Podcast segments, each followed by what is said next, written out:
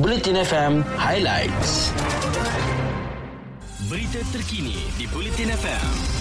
Sumber daripada Harian Metro, Berita Harian, Free Malaysia Today, Utusan Malaysia dan Kosmo. Kajian Kementerian Pembangunan Wanita, Keluarga dan Masyarakat berkaitan kemiskinan haid membabitkan remaja perempuan dan wanita daripada kumpulan B40 sekitar ibu negara mendapati 13.1% daripada golongan itu tidak mampu membeli tuala wanita berikutan harga yang mahal. Timbalan Menterinya Datuk Seri Zailah Muhammad Yusof berkata 16.4% daripadanya pula menyatakan mereka mengalami kesulitan untuk membeli produk pengurusan haid itu. Kemiskinan haid merujuk kepada situasi apabila perempuan atau keluarga mereka tidak mampu memiliki tuala wanita disebabkan kekangan kewangan.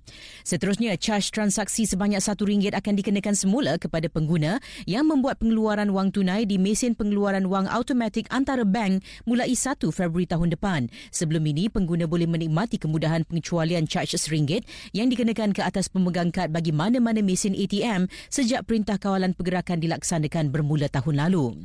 Dalam perkembangan lain, Kementerian Kesihatan menggunakan dua kaedah memaklumkan tarikh temu janji dos penggalak kepada individu yang layak. Ketua Pengarah Kesihatan Tan Sri Dr. Nur Hisham Abdullah berkata, kaedah pertama memberikan mesej menerusi pesanan ringkas manakala kedua dengan menggunakan aplikasi MySejahtera. Dan Kongres Pekerja-Pekerja dalam Perkhidmatan Awam QPEX mencadangkan kerajaan mewujudkan jawatan khas warden di setiap asrama sekolah. Presidennya Datuk Adnan Mat berkata, warden itu dapat melakukan tugas secara sepenuh masa dan lebih cekap tanpa terbabit dengan tugas yang lain. Ketahui keputusan terkini pilihan raya Sarawak 18 Disember ini di myundi.com.my.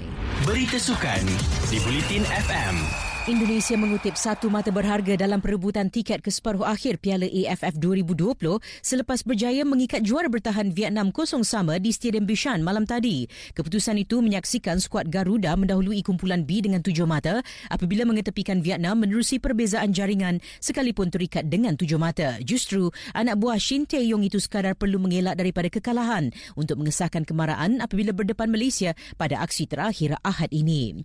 Akhir sekali, jago pesurangan negara Lee Zijia cemas apabila diheret beraksi di set penentuan sebelum mara ke pusingan ketiga kejohanan badminton dunia di Spanyol malam tadi. Juara All England yang diletakkan sebagai pilihan keenam kejohanan terpaksa beraksi hampir sejam sebelum berjaya menundukkan pemain Brazil Igor Coelho 21-14, 22-24, 21-14. Ini adalah pertemuan kedua antara kedua-dua pemain itu dengan Zijia yang menduduki ranking ke-7 dunia pernah menumpaskan pemain ranking ke-50 itu di pusingan pertama kejohanan sama pada 2000 2019. Sekian berita. Stream secara live di web bulletinfm.audio atau aplikasi Audio Plus. Muat turun di App Store atau Play Store sekarang. Ikuti berita-berita terkini di Bulletin FM.